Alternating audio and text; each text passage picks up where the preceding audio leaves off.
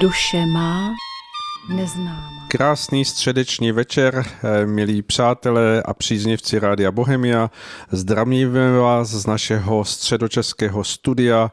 Od mikrofonu všechny srdečně pozdravuje do dálav tohoto světa Aleš Svoboda a těší se na to, že budeme mít eh, velmi zajímavé povídání během dnešního večera, k čemuž přispěje také jeden člověk, který sedí už vedle mě a který je součástí našeho pořadu Duše má neznámá a to je pan Vícirový. Pěkný večer. Zdravím všechny posluchačky a posluchače. Kromě tohoto našeho pořadu uslyšíte také pořad Marka Vopelky, eh, který je opět jakýmsi listopadovým zamyšlením a má tentokrát téma Pomáhej, dokud to dokážeš. Tak uvidíme, kdo všechno dokáže pomáhat. A my Vstupujeme do našeho vysílání, protože opravdu se dějí veliké věci. Eh, můžeme vidět, že s každým novým dnem přichází eh, zprávy o tom, co všechno se událo, jak se to vyvíjí. Zdá se, že se země koule utáčí možná o něco rychleji, než jsme zvyklí.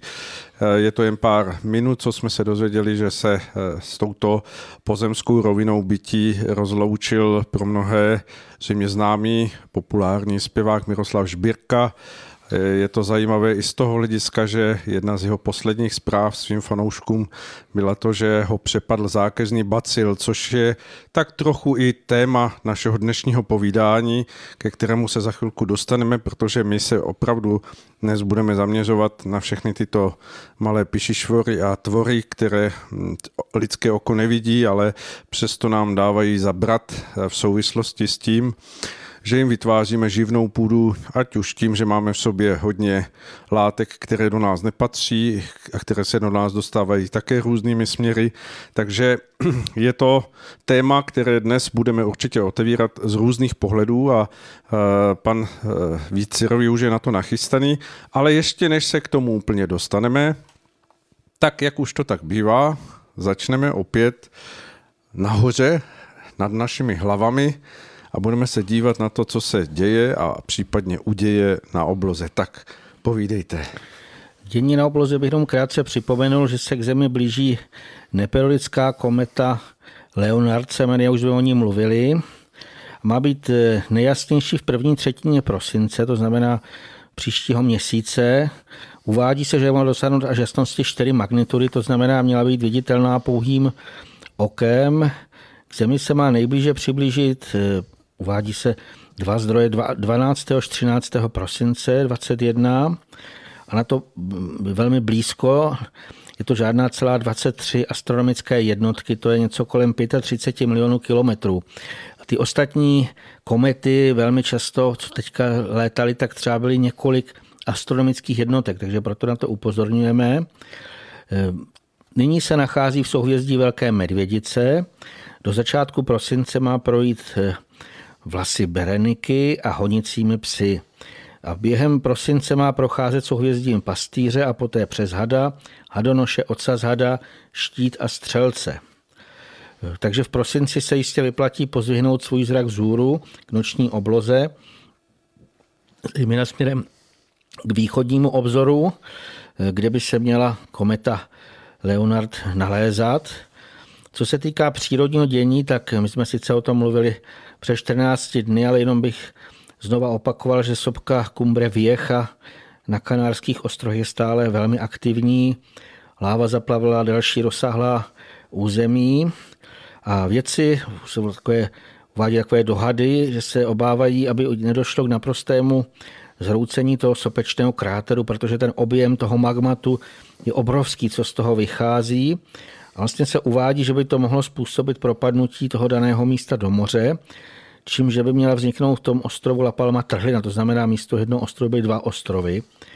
E, ten hlavní jako takové to hm, možný nepřízný důsledek by mohla být obrovská vlna tsunami. E, ta by zřejmě ohrodila e, nejvíc pobřeží Afriky, to je nejblíž, ale i portugalské, španělské pobřeží a možná i ty středomorské ostrovy a státy, takové nějaké určité varování je i nebývalý výskyt ničivých bouří, které, si jste sledovali, byly třeba na Sicílii, pobřeží Itálie a tak dále.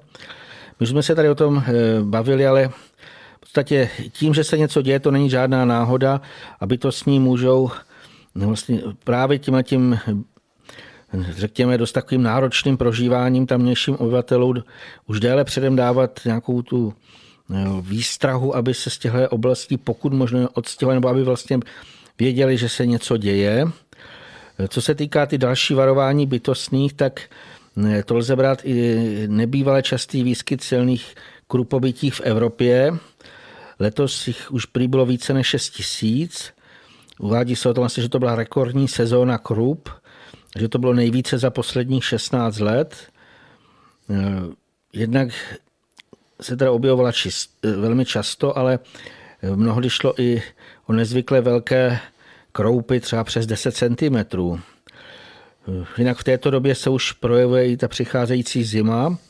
To, co jsem teďka registroval, že v některých oblastech Číny bylo rekordní sněžení z vychřicí, takže vznikaly závěje vysoké přes metr a tam v těch obrázcích bylo, že to úplně paralizovalo provoz, hlavně v nějakých městech.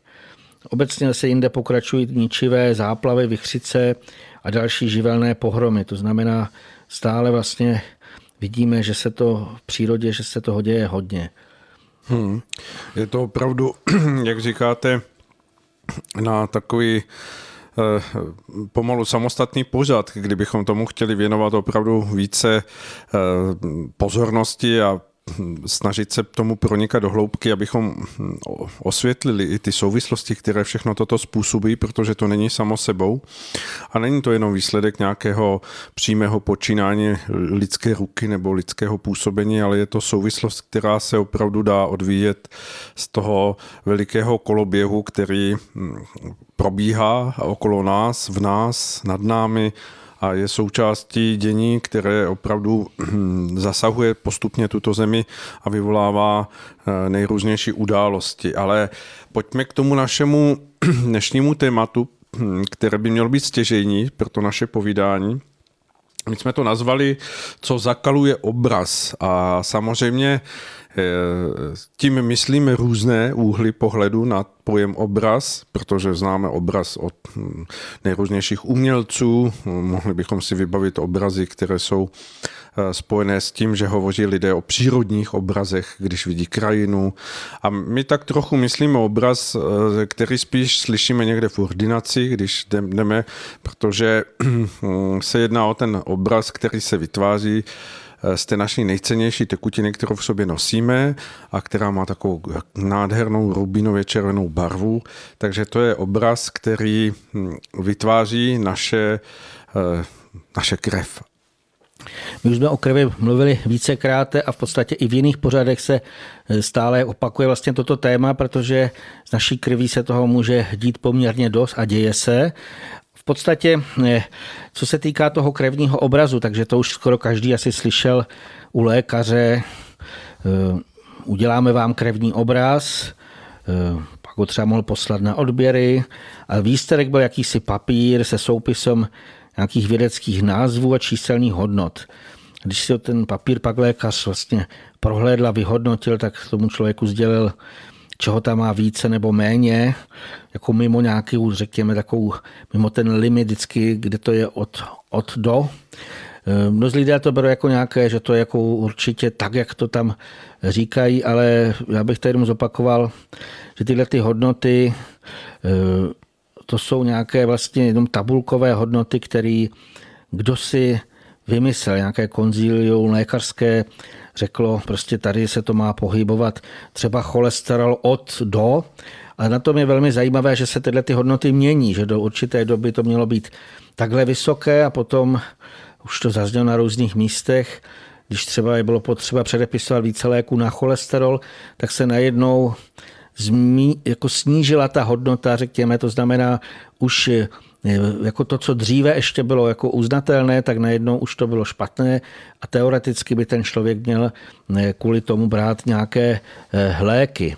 Tuším, že to je i s krevním tlakem, že se také mění postupně. Všechno možné se mění. Náhled na to, co je správný Přesně, tlak a co není Toho vlastně vyplývá, tlak. oni pak říkají, že člověk na 40 let, že už by měli brát jako všechno možné, téměř by ani už nemuseli dělat ten krevní obraz, rovnou by to mohli podle věku. předepisovat Pilul, podle pilulky věku. podle věku, takže 40 let a šup hned na tlak nějakou pilulku, na cholesterol a pak na ledviny. Přesně tak.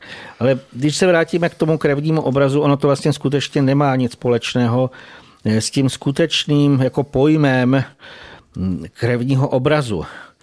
Jak už je řečeno, takže vlastně každý obraz, a to nemůžeme z toho tu krev má mít jednak nějakou barvy, formy. Každý se ještě může představit eh, to své, ale to, co ještě bych zdůraznil, my jsme tady říkali, ale krev je v neustálém v těle je v neustálém pohybu. Takže vlastně obraz krve by měl být živý obraz. To je totiž něco, co my lidé ani nedokážeme v této době ještě nějakým způsobem posoudit nebo stanovit. Hmm. Když se vlastně ještě podíváme na krev my sami, třeba když se řízneme nožem, tak první, co vidíme, je její barva. E, ta je sice samozřejmě rozdílná, pokud je to okysličená nebo neokysličená krev, ale ten vlastně základní tón, ten byl skutečně, měl poukazovat na ten celkový zdravotní stav, ale kromě toho i nastavení daného člověka. Pokud je v pořádku, tak by měla být, jak už je rubínově červená. U nemocného ta krev ale může být e, velmi odlišná a dokonce někdy až zcela tmavá. Tohle to jako taky už s tím všiml, že nemocný člověk třeba s cukrovkou se píchl do prstu, aby udělal nějaký takové to, jak se sleduje cukr, že to bylo skutečně úplně téměř jako tmavá, neuvěřitelně tmavá krev. E, to je vlastně to vizuálně, když se podíváme na tu čerstvou kapku krve pod mikroskopem, tak tam uvidíme ještě mnohem, mnohem více těm základním krevním elementům patří zejména červené krvinky. Ty mají být normálně rozptýleny v té vodní fázi a v určitém odstupu vzdálení od sebe. To je taková, je mnoho i na internetu a všude možně teď se dělají ty mikroskopické eh, snímky, tak vidíme, jak vypadá krev zdravého člověka, vlastně co se týká červených krvinek. Eh, u těch citlivějších mikroskopů eh, můžeme vidět i ty jejich krásně kulatý tvar. Mě to teda osobně připomínalo jako mnoho koláčků vedle sebe. Vlastně tam i ta symbolika je hojnost nebo pozvání na hostinu. Ale ta je určená vlastně pro všechny naše tělesné buňky, kterým ty červené krvinky přinášejí ten zejména oživující kyslík. Také můžeme červené krvinky vnímat jako misky nebo nádoby, které jsou právě nezbytné k tomu přijímání kyslíku a jeho obětavému odevzdání na těch místa určení. Při té řádné prohlídce krevního obrazu pod mikroskopem zjistíme, že tam nejsou jenom červené krvinky, ale můžeme tam e, pozorovat, kdo si to prohlíží, více rozličných částeček, mají různé tvary a tak dále. E, to můžou být jak přirozené součásti krve, ale kromě toho se tam můžou ještě nalézt nějaké e, umělé nepřirozené sloučeniny nebo něco, co se do toho vlastně dostalo navíc do té krve a samozřejmě ty zákonitě poškozují její řádné eh, funkce a především vyzařování krve. O tom už jsme zde mluvili, ale eh, je to zase na celý pořad, ale stejně si ho tady ještě znova zmíníme. A na vyzařování, kromě toho krevního složení, působí i to osobní zachvívání, to znamená niterné vlnění, které odpovídá povahovému vybarvení daného člověka. A zase tady máme ten pojev barva. Tohle to však není možné stanovit běžnými rozpory, rozbory krve eh, hmotnými metodami. To znamená, je to věc až té budoucnosti, protože teprve až lékařská věda bude brát jako základ lidského života duchovní podstatu, to znamená lidského ducha, tak bude moci teprve pochopit, jak nesmírný vliv má právě vyzařování krve na tolikaré aspekty našeho života, na náš celkový tělesný i duševní rozvoj. Můžeme, můžeme asi tady hm, poznamenat to, že krev je vlastně spojnice pro to, aby eh, vytvořila jakýsi magnetický most k tomu, abychom my mohli být svým duševním a duchovním hm, bytím, svojí podstatou eh, spojeni s tím tělem natolik, že se opravdu cítíme, že, že, že, že jsme usazeni v tomto těle, že, že to tělo je naším vlastnictvím a bereme to, že naše já se vnímá skutečně skrze toto tělo.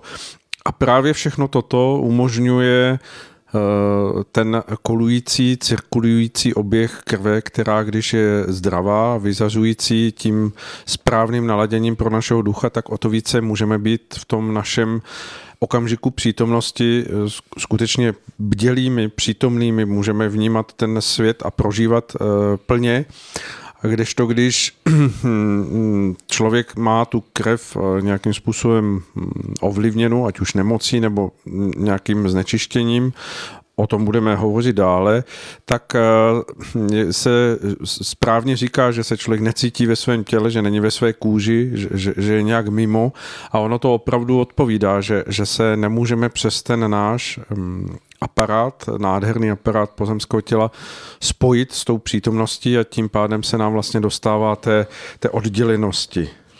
Je to přesně tak. Eh, proto se vlastně nyní podíváme na to, co způsobují ty rozličné změny v tom krevním obraze. V prvé řadě bych tady zdůraznil, že všechny ty výraznější změny ve složení naší krve na sobě skutečně pocitujeme. A to jednak na té duševní, ale i na té fyzické rovině. Hm, to si myslím, že je to přesně, jak říkal pan Soboda, ale eh, tam si, když si uvědomíme, že to složení a vyzařování krve denodenně ovlivňuje skutečně spousta různorodých faktorů, od těch hmotných vlivů až po ty psychické pohnutky. A z toho vlastně potom vyplývají výchylky či vychýlení od toho normálního stavu. Mně tam přišel takový obraz, že se to dá přirovnat eh, i ke křivce seismografu, asi ho každý už viděl. Eh, je to takové, není to rovná čára, ale lehce se to chvěje, protože i země se skutečně stále jemně se tam něco chvěje, tak se to projeví v takových těch mírných výkyvech zápisu té křivky. Když dochází k těm menším zemětřesením eh, pod dva, to myslím, že každý zná tuhle tu, eh, to značení, jako řekněme té intenzity zemětřesení, takže tu pod dva to se uvádí, že to lidé běžně ani nevnímají. Ty znatelnější pohyby zemské kůry bývají nad tři a hlavně kolem toho, té hodnoty kolem pětky, ty už můžou způsobit různé škody. Ty větší zemětřesení, třeba nad sedm, už se označují jako ničivá a pokud by zasáhnou obydlené oblasti, eh, tak většinou způsobují oběti na majetku, někdy i na životech. Eh, po tomhle odbočení se vraťme k těm výkyvům neboli vychýlením ve složení a vyzařování našího, naší krve od toho normálního stavu. Takže ty výše uváděná číselná označení pod dva můžou způsobovat drobné odchýlení od zdravé životosprávy, menší stresy nebo i k těm trojkám. To tak, bych to tak odhadoval a v těchto těch eh, případech ještě lidé většinou na sobě běžně nevnímají zdravotní nebo nějaké psychické problémy. Ty se už ale většinou projeví, jestliže se to dosáhne té hypotetické hodnoty kolem 5.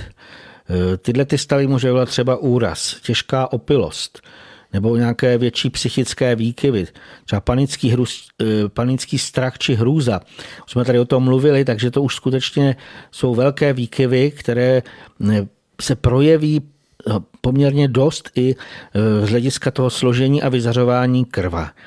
No a co vlastně způsobují ty extrémnější hodnoty nad 7? Jsme to označili jako ničivé. Tak já bych tady zdůraznil, zejména injekční vstříknutí nějakých těch nepatřičných látek do krevního oběhu. E, tímto způsobem se už dlouho zneužívají drogy a další návykové látky, tak to je e, samozřejmě známé, ale kromě toho mají nejhorší dopady hlavně ty současné eh, depopulátory, jak bych to nazval. Mm, to, co se stříká do krve, ten dopad je skutečně ničivý. Mm, já už jsem o tom nalezl, že více než 60 vědeckých publikací třeba potvrdili toxicitu a škodlivé účinky oxidu grafenu v lidském těle.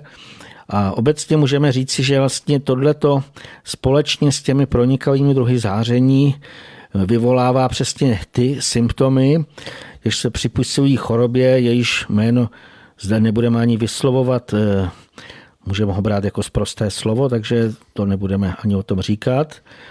Eh, co se týká vlastně tu samozřejmě se můžeme setkat i s názory, že se tam eh, v těch těchto těch genových manipulantech, abych to zase nazval, aby se toho nikoho nedotklo.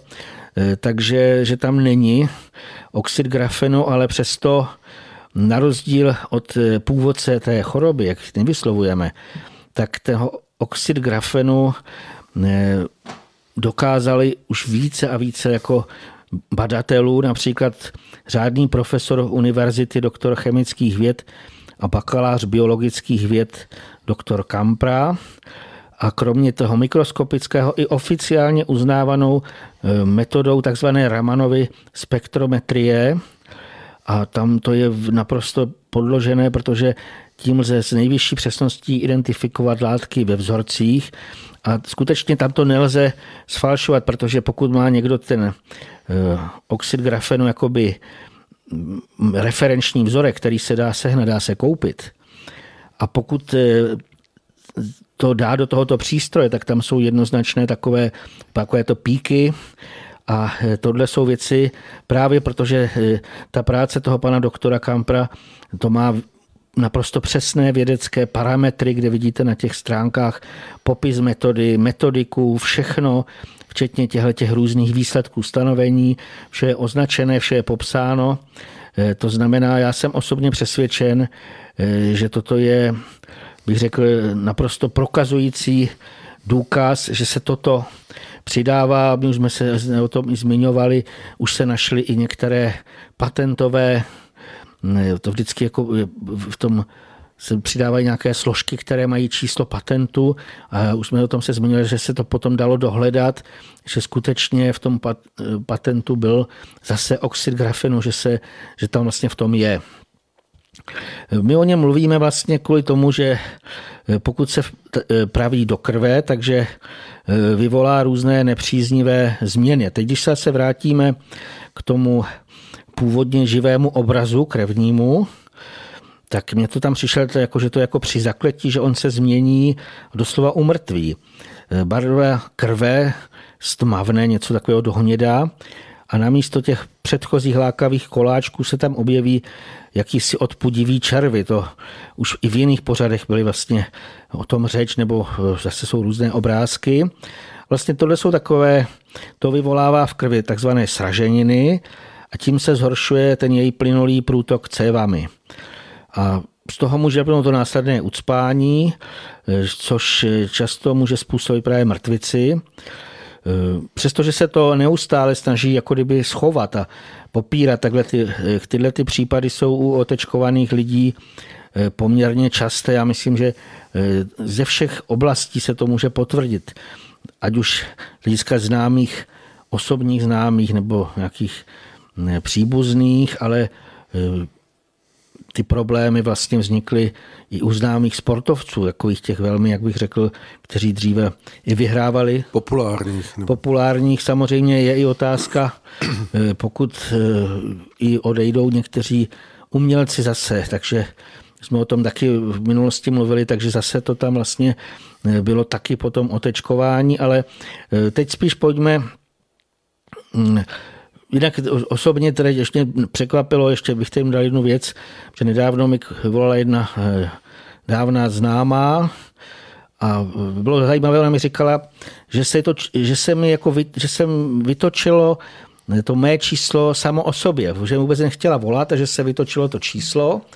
A teď měla takový nesmírně slabý, unavený hlas a teď mi říká, eh, jako že má, že v nemocnici, že má nějakou těžkou mrtvici a když jsem se jí zeptal, tak samozřejmě byla na druhé dávce e, otečkování. E, tam zase, když bychom ještě dali ty další změny, právě e, porušení těch nádobek na kyslík, když bych to vzal, takže to nesmírně závažné, to nedostatečné okysličování krve u těch otečkovaných lidí a to vlastně zase způsobuje další různé problémy.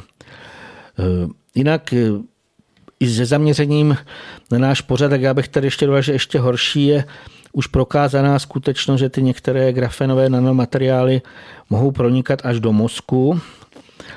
E, my už jsme zde mluvili o tom, že mozek má chránit takzvaná hematoencefalitická bariéra a ta v normálním případě umožňuje průchod e, do mozku pouze těm vybraným sloučeninám, které jsou nezbytné pro jeho správní fungování. To jsou třeba živiny, jako je cukr, hormony, neurotransmitery, kyslík a tak dále.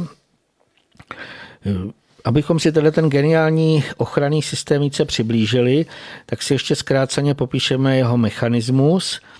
Ty krevní cévy, které zásobují centrální nervový systém, se popisuje, jsou pokryty speciální strukturou složenou ze tří typů buněk, které společně fungují jako velmi selektivní eh, filtr. A vlastně tato selektivita má chránit ten centrální nervový systém před toxickými látkami, které se nějakým způsobem dostaly do krve.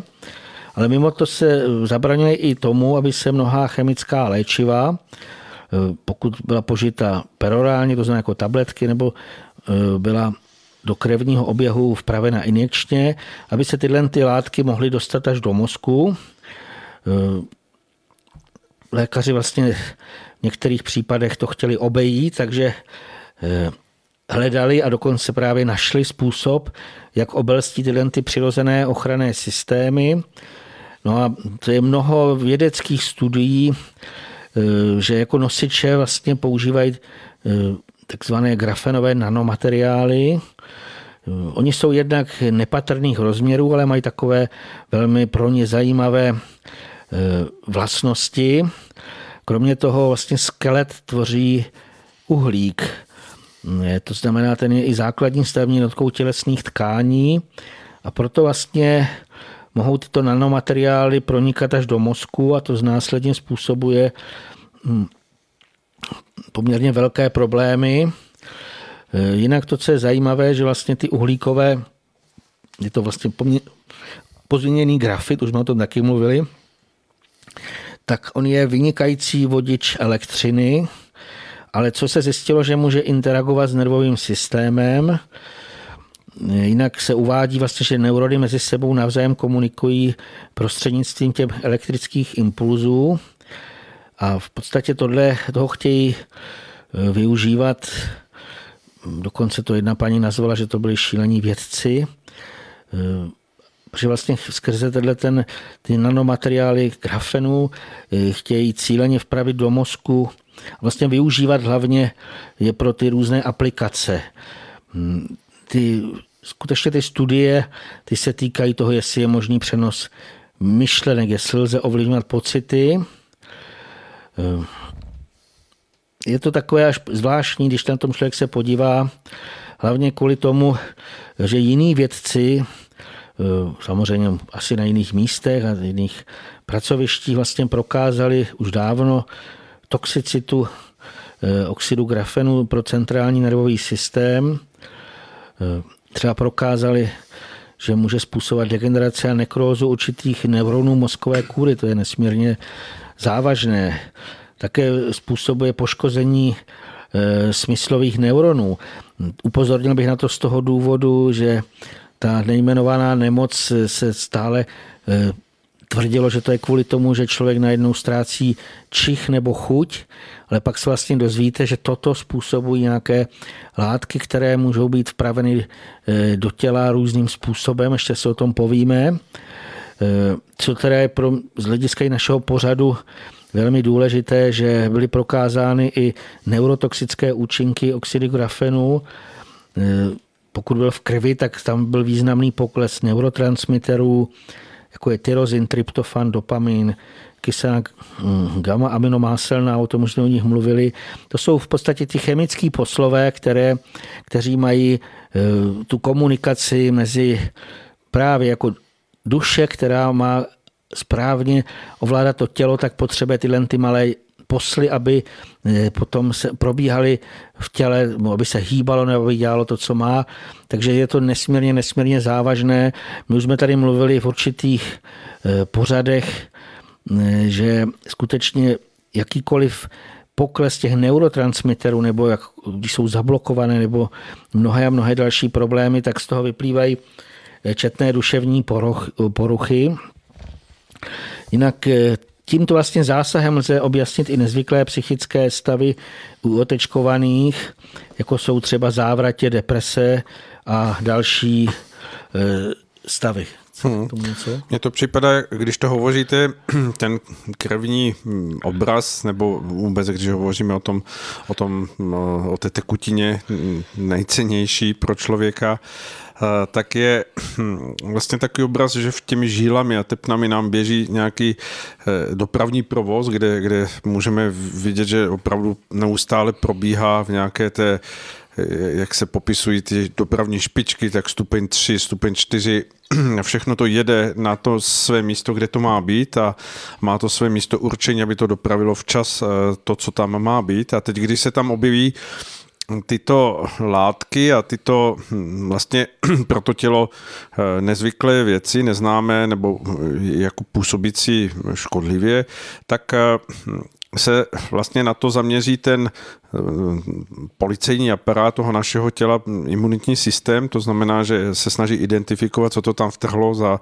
zvláštní účastníky toho provozu a snaží se je nějakým způsobem odchytit a, a eliminovat, eh, případně dopravit někam, odkud by se dali vyloučit z těla ven ale díky tomu, že to jsou neznámé látky, které to tělo opravdu nezná, jsou to, jsou to sofistikované mm, potvory, tak ten imunitní systém, ta, ta dopravní policie vybavená všemi těmi možnými eh, látkami, jako jsou enzymy pro štěpení a, a obalování těch, těch eh, ne, nezvaných hostů, tak, tak si s tím neví rady a samozřejmě pak může snadno docházet k tomu, že se tyto látky dostanou tam, kam by se neměly dostat. Vy jste zmiňoval ten třeba nervový aparát našeho mozku a mm, tam začnou dělat neplechu, protože se tam naschromáždí a samozřejmě to přivede ten náš fyzický stav potom postupně k tomu, že, že v té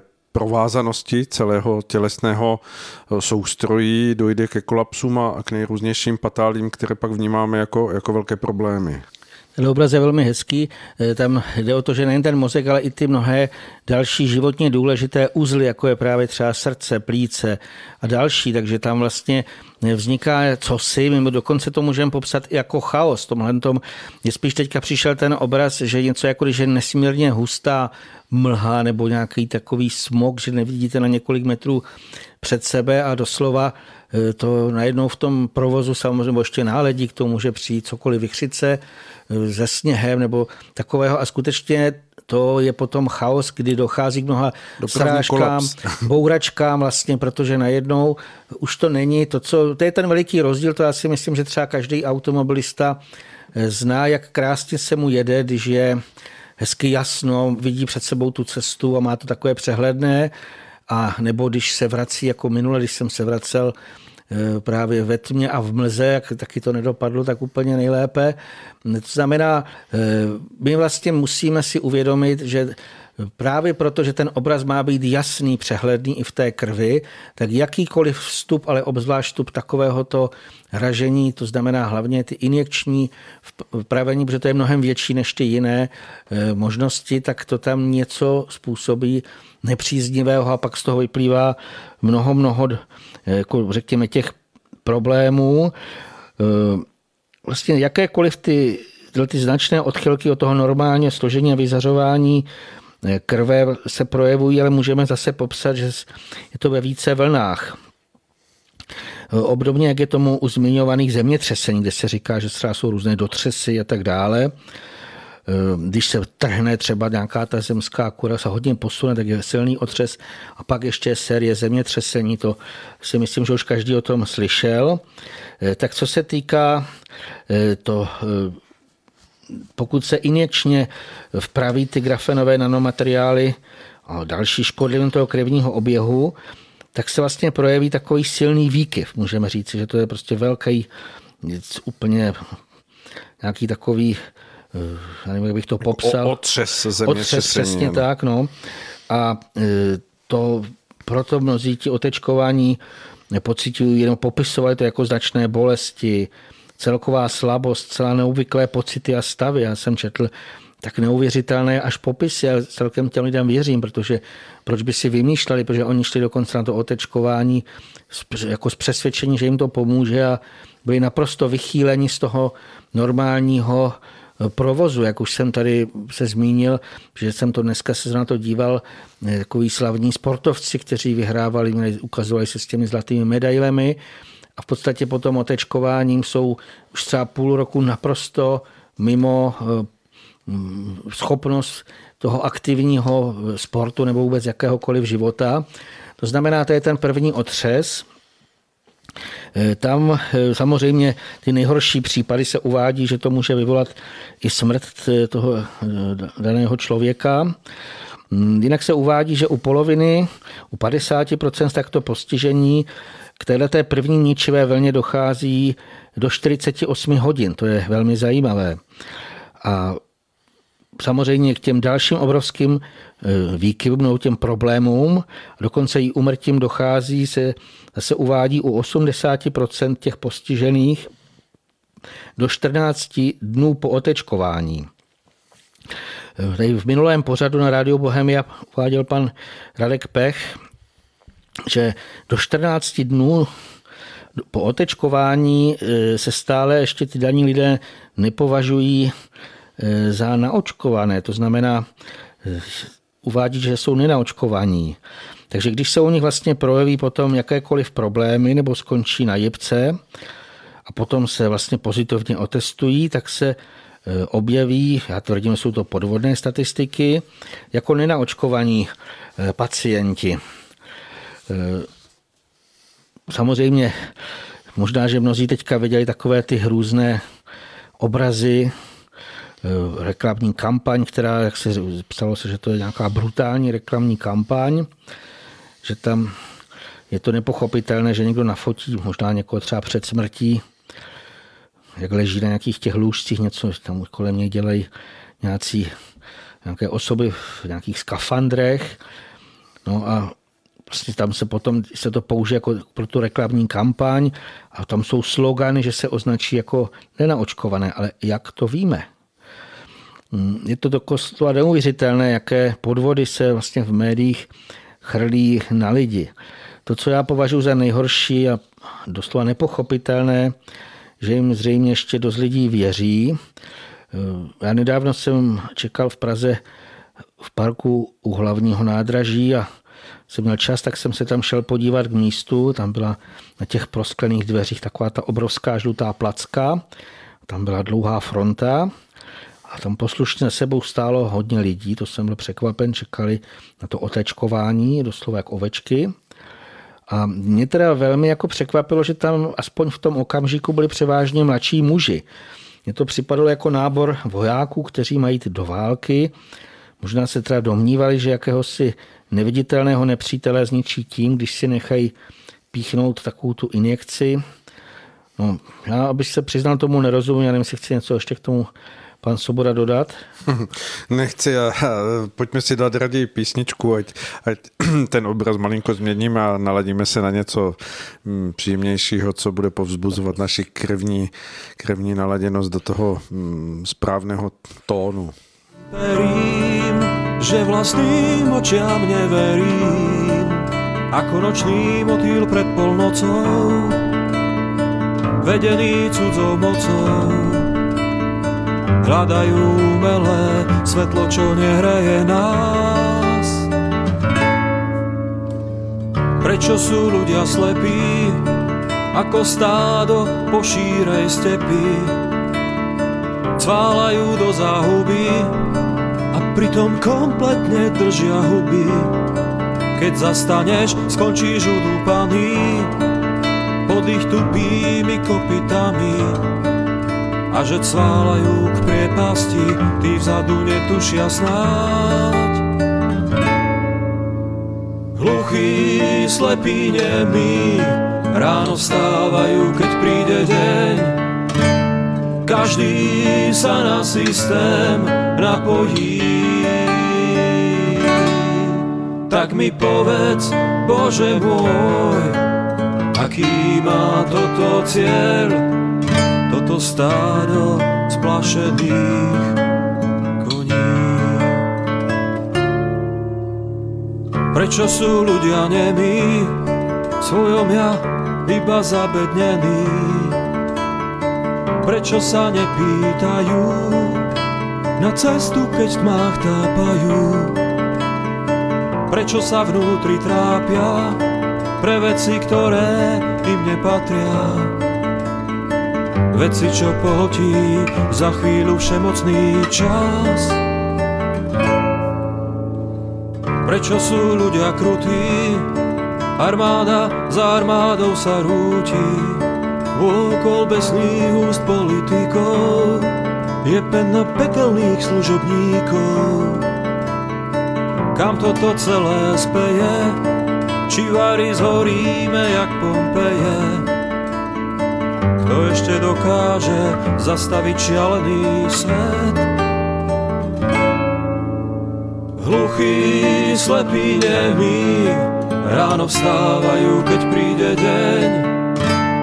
Každý sa na systém napojí.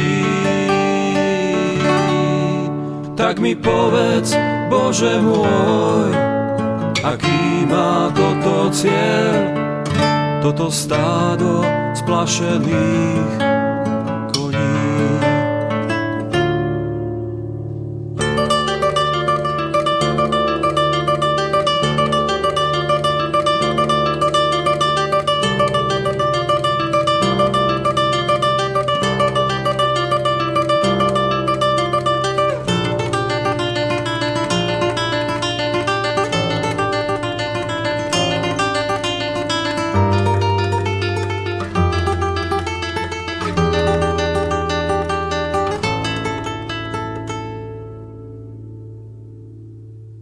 tak vystúp z toho stáda stát a tvoj život dostane spát. Blatom kopít zlepené oči, umy a zbadáš, o čom tu točím. Ty vlastníš obrovskú silu síl, vládneš nad každou zo svojich chvíľ. A žiadny vládcovia, čo im patrí celý svet, tak vstaň stokrát udupaný tými tupými kopitami. Len ty môžeš zastaviť svet a vzlietnúť na nebeský let. Tvoje srdce aj mysel má moc, pred ktorou vybledne každá noc. Tvoj pohľad rozpustí každú z nečistých síl. Hluchý, slepý, nemý, ráno vstávajú, keď príde deň. Každý sa na systém napojí. Tak mi povedz, Bože môj, aký má toto cieľ, toto stádo splašených koní. Dozněla nám nádherná skladba sympatického slovenského mladého barda Svatoslava Hamaliara, takže věřím, že vás pomohla naladit v tom našem dnešním vysílání. A my pokračujeme v pořadu Duše má neznámá s panem Vítem Sirovým, který je stále vedle mě a který už je nachystaný hovořit dále o velmi zajímavých věcech a nebude to, nebude to asi nic legračního, jak se tak na něho dívám. Vlastně tímhletím chceme navázat. V minulém takové velmi úspěšném vysílání rádio Bohemie mluvila paní doktorka Monika Vaxmunská o zvýšeném nálezu těžkých kovů v krvi, takže vlastně my jsme se k téhle té závažné oblasti eh, víc věnovali. Jak my už jsme o těch těžkých kovech a možnostech podpory vylučování jsme tuším mluvili tenhle ten rok v únorovém vysílání rádio Bohemia. Zmiňovali jsme se vlastně, že oni jsou všude možně v mořích, eh, ve vzduchu a tak dále. Ale to, co je velmi takové závažné, že neustále se nesmírně zvyšuje eh, jejich obsah v životním prostředí. Mimo jiné je to i důsledek těch stále četnějších a intenzivnějších katastrof, kdo se díval na některé třeba ty ničivé záplavy, tak si musel všimnout, mm, jak ta voda špinavá sebou nese naprosto všechny odpadky, když si představíme, kolik lidé mají různých postřiků a všeho možného chemického a teď se to vlastně všechno spláchne do vody, tak je jasné, že ono to nezmizí, ono se to nějakým způsobem vlastně to dostane na různá jiná místa.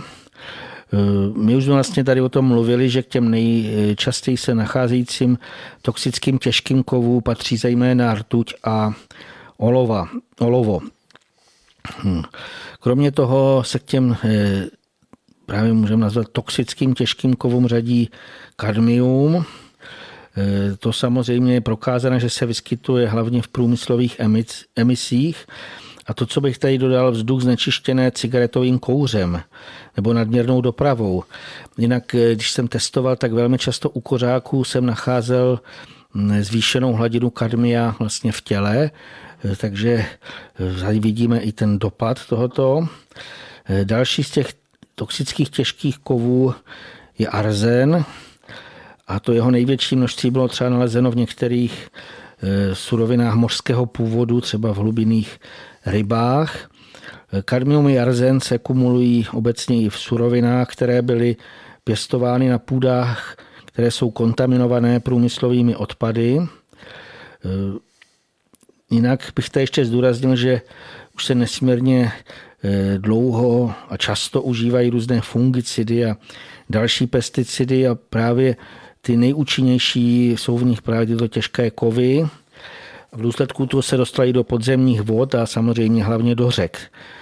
Hmm, všechny tyhle ty prokázané skutečnosti, to, kdo by chtěl, se o tom může najít dost poměrně studií, ať už se to týká v té vodě, která dokonce jako se označuje jako pitná, ať už to je, ale nebo právě v těch řekách na dalších místech jsou, takže každý se může na tom podívat, eh, že to tak je. Mně tam vlastně ještě se objevilo v tomhle ohledu, eh, že vlastně v takovém tom závěru, někdo nazývá posledního soudu, nebo eh, doslova jako takového toho vyvrcholení, toho dění a jsou různé proroctví nebo hm, doslova předpovědi, že to bude doba, kdy bude otrávená země, e, voda i vzduch. Takže pokud se na to podívám teďka z toho pohledu bývalého chemika, tak tomu už tak e, skutečně je. E, kromě toho vlastně se taky často ještě mluví o jiných toxických kovech. Oni se nazývají spíš jako lehké, protože mají o něco nižší atomovou hmotnost, ale přesto způsobují značná poškození buněk i tkání, takže k ním patří třeba radioaktivní stroncium. U něho se uvádí, že pochází hlavně z nějakých těch různých atomových pokusů a výbuchů. Třeba ty se dělají často e, na Sahaře a potom se ten saharský písek rozfouká. To bylo v letošním roce několikrát potvrzeno, to šlo přes Francii a i na Slovensku to jak si popisovali, tak vlastně ten radioaktivní písek se dostává na všechna možná místa a tam v tom může být mimo jiné stroncium. Hmm, také vlastně už dlouho se mluví o hliníku a o báriu. Ehm, tam tohle to vlastně jsou takové prvky, které se spojují s tím, co se na nás eh, sype z letadel už po dlouhou dobu a v podstatě, co se týká toho bárie, já bych ho tady jako ještě zmí, eh, zmínil, protože mnozí homeopaté nebo léčitelé doporučují určité homeopatické eh, přípravky se solami bária, může to být třeba bária karbonika, a vlastně oni to dokládají tím častým výskytem obrazu tohohle toho homeopatického přípravku.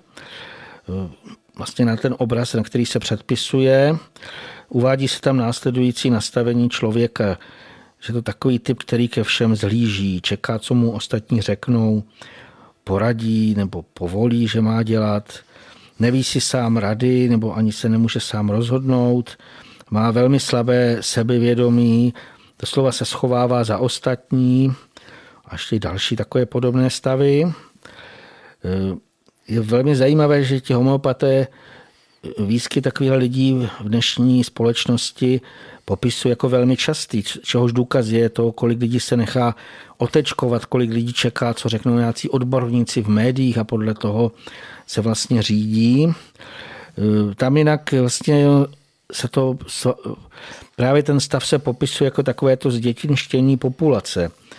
A samozřejmě právě to může mít tu spojitost s postřikováním těmi, těmi sloučeninama bária, nebo řekněme posypy z letadel.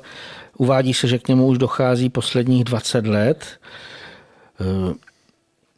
Přestože vlastně je stále více důkazů o tom, že se něco na nás z letadel vypouští. Ono to může být jak z těch, pokud se to přidá do toho leteckého paliva, ale samozřejmě jsou i různé jiné formy. Nechceme se tím zase tak moc zabývat, protože o tom je velmi, velmi mnoho různých, bych řekl, videí a dalších zpráv.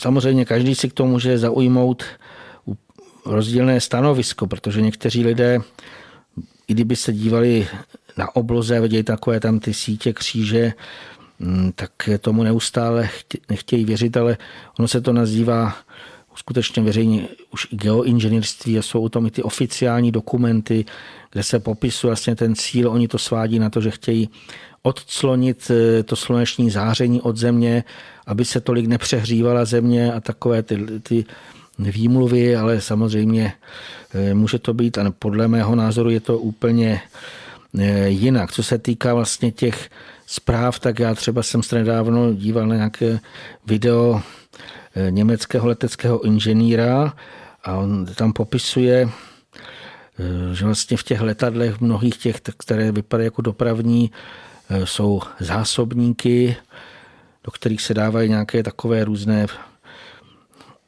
kváděl nanojedy, No, obecně samozřejmě každý si to může vzít jako své, ale v tom článku ještě, který to popisoval, takže tam byly i ty fotografie vlastně těch vnitřků, místo těch sedadel tam vlastně byly ty, ty barely Samozřejmě tvrdí se, že to je určené k těm postřikům. Já nevím, jestli chce k tomu něco pan Sobra dodat ještě k tomuto. Hmm, asi, asi jenom to, že každý musí zkoumat, co se, co se vlastně v tomto směru dostává za informace a je samozřejmě, že vždycky trvá nějakou dobu, než se, než se to uh, vlastně to prvotní nějaké obeznámení prosí a mm, protřídí a dostane až do těch mainstreamových médií, kde potom lidé s úděsem třeba nebo s úžasem zjišťují, že opravdu jak se říká, na každém šprochu bylo pravdy trochu, takže hm, v tomto směru asi je potřeba zůstávat v jakési zdrženlivosti, ale zároveň mít na vědomí to, že se skutečně mohou dít nejrůznější věci v dnešní době. Tam, co mě v těch dokumentech zaujalo, že tam se uvádělo, že se toto velmi intenzivně vlastně jako z těch letadel eh, posypává od roku 2019 nad různými, různými místy Evropy, ale především vlastně, že nad eh, ohnisky té údajné eh, nákazy. To znamená, představte si, že se něco sesype, nějaké nanočástice z nebe, tak si toho lidé nadýchají a oni vlastně se uvádí, že právě mohou vyvolat doslova pneumoli a další ty choroby respirační soustavy a plic. To znamená to, co se svádí potom na nějaké virózy, ale eh, svým způsobem ta reakce a vlastně dokonce tohle to je prokázáno už po dlouhou dobu, to lékaři už říkali u mých dcer, když byli mladé, změnili takovou velmi dobrou eh, dětskou lékařku, která protože je to běžné, že ty malé děti, to každý rodič zná, e, přes tu zimu hlavně najednou začnou mít rýmy, kašel a tak dále. A ona vlastně říkala, že to, tyhle ty bronchitidy, oni to naznačovali, že má více než tehdy, to už je to poměrně dlouhou dobu, e, více než 50% dětí, kteří žijí ve velkých městech. V podstatě nic se tam ještě tehdy ani nemuselo e, dít zvláštního, ale v podstatě Eh, důsledek znečištění toho životního prostředí se projeví právě tím, že se toho chce zbavit ty sliznice, takže se kašle, eh, smrká, kýchá a tak dále. A samozřejmě nikdy nikdo ještě nevěděl pořádně, z čeho to je. To, co vlastně bych ale tady zase se vrátil k tomu současnému stavu a i k té otázce, proč se tolik těch těžkých kovů vyskytuje v té poslední době, takže se uvádí, že vlastně e, tyhle ty škodlivé látky byly takto ve zvýšené míře aplikovány s menšími přestávkami v předchozích dvou letech, ale že se doslova oni se specializují na ty oblasti, kde už předtím lidé eh, trpěli plicními a respiračními chorobami v důsledku toho znečištěného ovzduší, to znamená nějaké ty průmyslové aglomerace.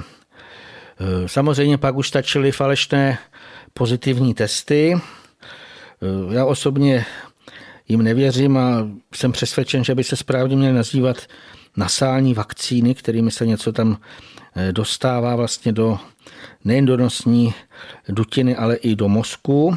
Ale obecně se vlastně řeklo, je to právě protože vyšel tenhle ten test pozitivně, tak to bylo vlastně připsáno určité chorobě.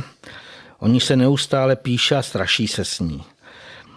Otázka je samozřejmě, jak to je, ale když bych se vrátil vlastně k tomu, že si představujeme, že země už dlouho velmi silně znečištěné, znečištěný vzduch, obzvlášť teda ve městech a v těch, jak jsem říkal, kde jsou továrny a tak dále. A teď se k tomu ještě přidalo další chemikálie, které spadají ze zhora z letadel, ať už teda z těch, eh, řekněme, i kdyby to bylo jako aditivum do těch leteckých eh, do, té let, do toho leteckého paliva, ale nebo i těmi jinými systémy, které skutečně na těch videích jsou doslova jak si ukazovány nebo na těch obrázcích, tak si představme, že to je velký, velký jako zásah a už se tím překročí určitá ta mez, kdy je to organismus schopen eh, zvládat a proto vlastně potom nejen lidé, ale i zvířata začínají mít choroby. My to řešíme i s naším eh, pejskem, který také má nebývalý kašel, ale to, co mě překvapilo, že nedávno eh, jsem slyšel vyprávět o tom, že byla nějaká ulice, že veterináři nechápali proč a tam, že kašlali všichni psy. Zřejmě se tam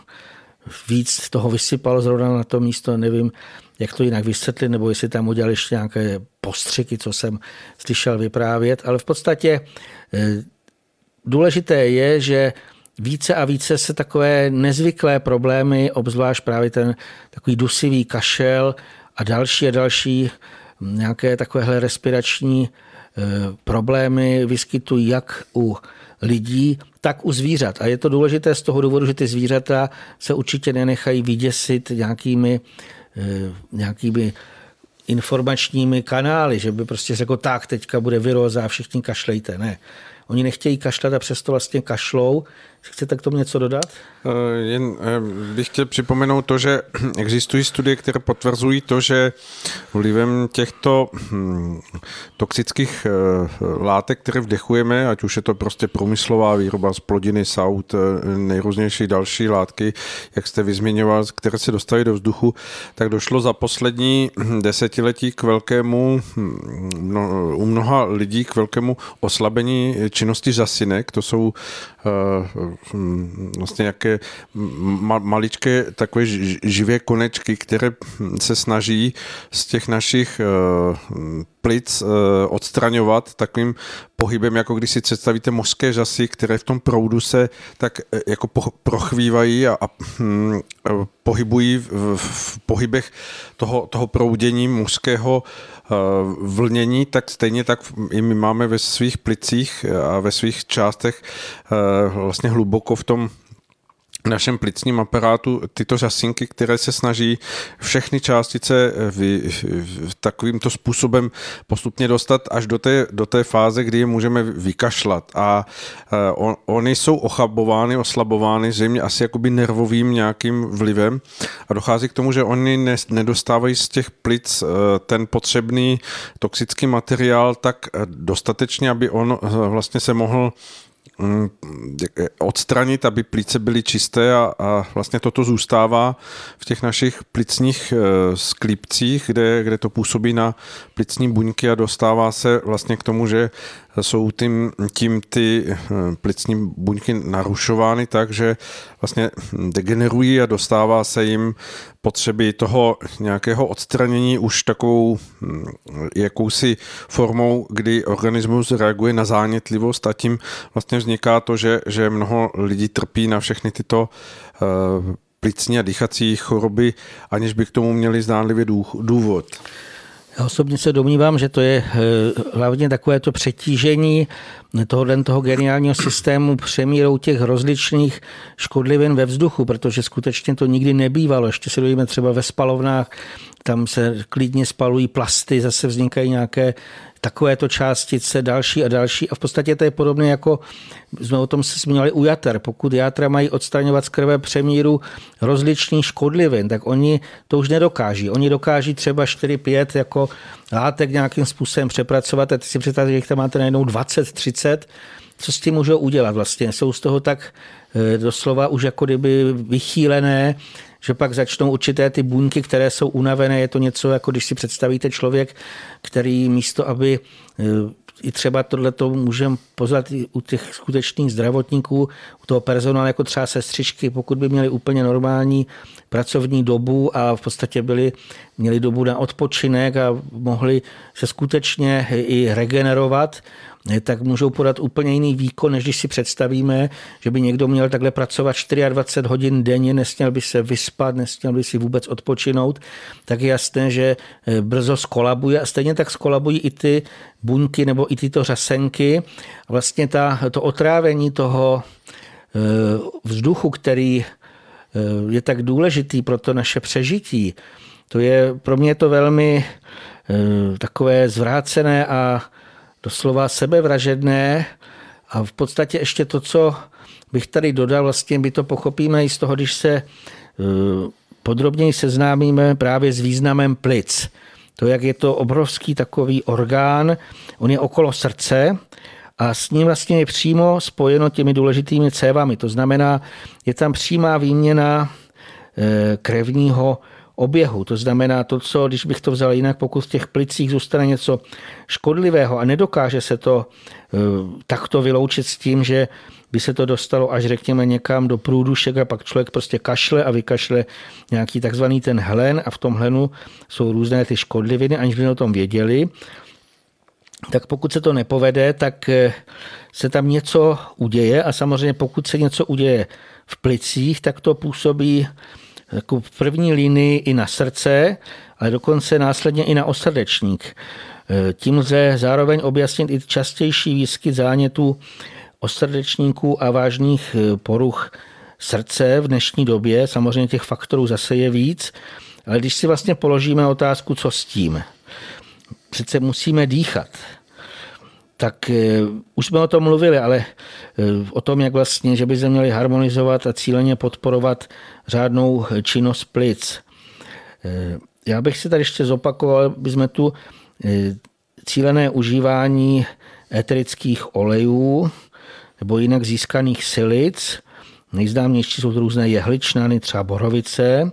A já bych tady dodal ještě vybračně nejsilnější růži.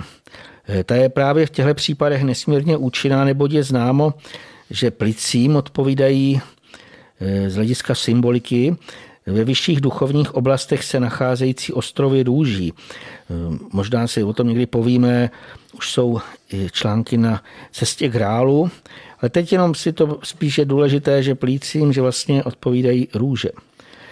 Takže vlastně z toho vyplývá, že buď esence nebo eterické oleje z růží budou velmi pomáhat. Lze užívat i tinktury nebo čaj ze sušených okvětních plátků růží. Eh, v tomto případě nacházejí uplatnění i různé druhy voných růží, zase to možná na vysílání, co bychom jenom měli udělat jenom o růžích. Ale velmi silné působení eh, má zejména růže stolistá, tu doporučuje bylinář Vláďa Vytásek a když jsme se viděli na jednom takovém setkání nebo spíš to byl seminář a tak jsme si tam povídali a e, on mi daroval dokonce tinkturu s tou růží, s listou a i ten čaj. A musím, že říkal, že vlastně měl nějakou nesmírně těžkou e, plicní nebo nějaký takový problém nebo virózu a nic mu na to nezabíralo, zabralo mu na to akorát ta růže stolistá, takže e, otevřeně si i tuto úžasnou esenci dávám, tak to jsme jenom tak odbočili. Já bych tak se... ale bylo to důležité odbočení, protože bychom měli dávat lidem i jako námět a skutečně ty eh, oleje, eterické esence eh, silic z nejrůznějších čistých zdrojů z přírody mohou pomáhat těm plicím se znova ozdravovat. Tím, že si to ani nemusíme uvědomovat, ale máme-li to v tom svém okolí a můžeme to dýchat jako součást toho našeho prostoru domova, což samozřejmě vždycky bývá v takové té zprávě eh, žen, tak, tak je to důležité zázemí pro to, abychom opravdu směli mít eh, i, i jakousi oázu pro tu naši dýchací eh, soustavu, která potřebuje nějaké osvěžení. No tam samozřejmě, já myslím, že to každý zná, kolik je metod, ať už je to aromalampička, nějaké difuzéry, nebo si to úplně klidně nakapat na polštář, na košily, e, to už e, zase každý dle svého. Já bych tady spíš ještě dodal z hlediska toho děje, takže ono nejenže voní, ale oni vlastně pozměňují vyzařování, v tomto případě vlastně těch plic, a e, sice se uvádí, že působí antisepticky, ale já bych ten obraz viděl úplně jinak. My si ještě to více potom povíme nevím jestli dnes nebo příštím vysílání, kdy se může rozvinout nějaký ten bakteriální zánět. To znamená, když je tam nějaké jako kdyby oslabené vyzařování a právě čím je ten intenzivnější, jako třeba ta eh, růže, jako pokud někdo zná, to je úžasná vůně, a skutečně jako ta vibrace dokáže úplně slova dělat zázraky, ale já myslím, že ještě se k tomu dostaneme. Já ještě bych se tady chtěl vrátit k těm neoblíbeným eh, těžkým kovům, vlastně proč máme jich teďka tolik v těle, proč se tak dostávají, já to taky zjišťuji velmi často při testování, takže ty další možnosti, jak se teďka vlastně to eh, ve zvýšené míře do nás dostává, tak se uvádí, že ty grafenové nanomateriály, s nimi už se dělají dlouhočetné pokusy, a přitom se vlastně spojovaly různé kompozity, třeba se uvádělo s feritem barnatým. Vědecké články dokonce popisují nanokompozity grafenu s niklem, kadmium, kobaltem. Mě tam doslova zaujal nebo vyděsil, to se netýká těžkých kovů, ale dusitanový butadien, naprosto nechápu, dusitan, to je to dusí člověka, potom ferid jednatý nebo další směsi. Doslova jsou to chemické koktejly. A právě ty se mohly dostat eh, do, právě do těla i tím vdychováním aerosolu ze vzduchu, samozřejmě můžeme to říct, jako že jsou to ataky na naše zdraví a proto vyvolají rozličné problémy. Eh, ještě k těm vědeckým článkům, tak tam bylo velmi zajímavé, že ono se to skutečně jako už prokázalo, tak třeba tam dělali pokusy u myší, že vynechali vdechovat uhlíkové nanotrubice a že po několika týdnech se u nich rozvinula plicní fibroza, což je velmi závažné onemocnění. Kromě toho je to jedna z příčin rakoviny plic, to je obecně potvrzené. Jinak ještě bylo také vědecky prokázáno, že ty tenké listy oxidu grafinu se mohou dostat z nosní dutiny do mozku, to znamená, to je, proto se tam pořád strkají nějaké tyčinky eh, do té nosní dutiny, nebo chtějí tam strčit. Takže eh, tou nosní cestou se můžou tyhle ty nanomateriály pronikat právě do mozku a tam zase ty další škody eh, vznikají. Ten transport z nosu do mozku byl potvrzen i u dalších nanočástic, třeba oxidu titaničitého, manganičitého. No, já to radši už nechám, už té chemie bylo dost. Ale když bychom si to, pouze jsem spíš to chtěl ukázat jako takový ten průřez, aby jsme si uvědomili, že je toho tolik škodlivého, že my se můžeme až podivit, eh, že v podstatě nějak teda přežíváme. Jinak ještě z toho vyplývá velmi složitá detoxikace tolika druhů chemických škodlivin. Mm, znova si to ještě připomeneme, co už jsme si uváděli, že v tomhle ohledu patří k nejdůležitějším podpora činností jater, o tom mluvíme už opakovaně. Ale kromě těch dříve zmiňovaných prostředků bych tady uvedl ještě další duchovní souvislosti. Eh, játra symbolizují čistotu nebo čistu. A vlastně kvůli tomu, nebo ne kvůli tomu, ale uvádí se, že odpovídají ve vyšších duchovních oblastech se nacházejícímu ostrovům Lilií. Zase je o tom víc vlastně popsáno třeba na cestách králu nebo v poselství králu, takže to jenom tak kráceně, ale eh, když se budeme hledat ty možnosti eh, podpory té správné činnosti na té úrovni nejjemnějších vyzařování, tak mně tam přišlo, že je to možné podpořit esencemi z lilí a dalších očistných květů bylin, třeba řebříček je známý. Mm, obecně zase to teďka je takové nové, právě protože v té krvi je víc těch tmavě vyzařujících sloučenin se může objevit, takže je potřebné zvýšit příjem čistě bílých surovin, jako je třeba i mléko a produkty z něj. A já jsem přesvědčen, že ty jsou prospěšné i z toho důvodu, že hodně lidem nyní chybí vápník, to mě vychází a i jiným lidem vlastně, že v krvi nebo v těle chybí hodně lidem vápník. Kromě toho je známé, že je potřeba doplňovat vitamin D, dokonce jsou tyhle ty dvě, takové je to řekněme takové partneři, že by se mi dát dohromady. A pokud máme opravdu kvalitní plnotučné mléčné produkty, když říkám kvalitní, tak to musí pocházet od těch kraviček nebo od nějakých jiných, může to být i kozí, i, mle, i ovčí mléko, ale musí mít volnou pastvu nebo nějaké teda přirozené krmivo. Já teda ještě zase bych šel trošičku dál, takže kromě toho vlastně, když si to vezeme co s tím, tak je nezbytné podpořit vylučování všech výše jmenovaných i těch dalších chemických látek tom jsme si už říkali, ale teď se zase vraťme k tomu krevnímu obrazu. Oni ho skutečně vždycky zakalují, ale nejen krevní obraz, ale i to vyzařování orgánů a tkání. To vidí většina z léčitelů, vlastně nějaké zakalení a to je vždycky špatné. To, ty nejhorší dopady samozřejmě mají ty temně vyzařující sloučeniny. To zakalení mimo jiné zabraňují tomu duchovnímu oživování těch různých buněk tkání, ale i příjmu posilujících léčivých proudů. E, vlastně z těchto dalších důvodů my můžeme povšetně uvést, že ty chemické látky oslabují nejen ty buňky, ale orgány a tkáně a ty v důsledku toho pak můžou e, lehce podlehnout ataku různých mikroorganismů. To znamená, vznikají třeba potom často různé záněty, a e, samozřejmě oni nejsou jen tak sami pro sebe, nebo nejsou ani, e, řekněme, mají svůj význam, protože jednak k tomu dochází ještě i k vybuzení, má docházet k vybuzení imunitního systému obraného. Ten má doslova odstranit ty nevýdané vetřelce a posléze vyloučit zbytky boje nebo i ty nefunkční částice. Kromě toho mají ty stavy i ten účel, aby e, ty zanesené tkáně očistily od těch cizorodých nebo nepatřičných chemických hlátek. To znamená, i toto vlastně mluvím o tom z toho důvodu, že není třeba se lekat, když někdo začne smrkat, kašlat a tak dále, má se hnout do postele a snažit se to nějakým způsobem podpořit jako to léčení, ale je to velmi často skutečně očista Eh, sliznice nebo nějakého orgánu od něčeho, co tam nepatří. Ale eh, ještě bych tady dodal k tomu, že eh, některé cizorodé látky lze z těla vyloučit jenom nesmírně těžko. Oni jako kdyby se zahnízdili třeba v jádru buněk a doslova se z nich nechtějí nechat vybudit. K těmhle těm otravným umělým částicím patří i takzvané hrotové proteiny, které se právě dostávají do těla při otečkování. Má to být takový doslova ten eh, hlavní, hlavní jako řekněme, aktér. A tyhle ty hrotové proteiny vlastně buňkám trvale, já tohle to zúraznuju, to není nic krátkodobé, pokud se tam dostanou, tak jim trvale nesmírně škodí.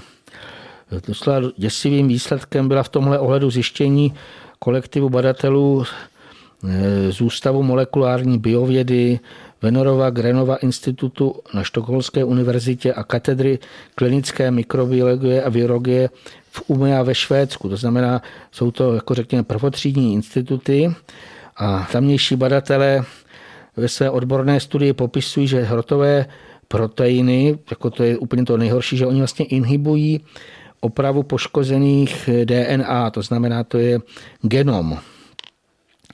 Ten mechanismus oni objasňují jednak tím, že ty hrotové proteiny jakoby záludně, které byly záludně vpraveny injekčně do těla a posléze se dostaly do těch jader nebo k těmu jádru buňky. Takže oni brání pak dodání jako nějaký takový cizí, zase už jsme tady o tom mluvili, že to je takový trojský kůň, takže oni se najednou obrátí proti vlastnímu tělu a brání dodávání bílkovin, které jsou nezbytné k opravě jakkoliv poškozené DNA, také, že se uvádí, že inhibují její rekombinaci. A doslova tím vlastně oni potlačují možnost té opravy DNA.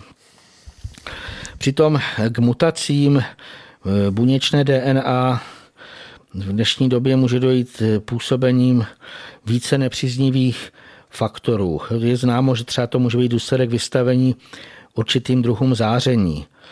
Nejvíce mluví o rengenových, ale jsou i taková různá z vesmíru přicházející pronikavá záření, třeba zejména lidé, kteří cestují letadlem nebo let, eh, letušky a piloti letadla jsou tím hodně ohroženi, tak jsou to vlastně intenzivní pronikavá záření. Eh, to, co eh, dále je jasné, že taky působí i elektromagnetické signály vycházející stále účinnějších vysílačů.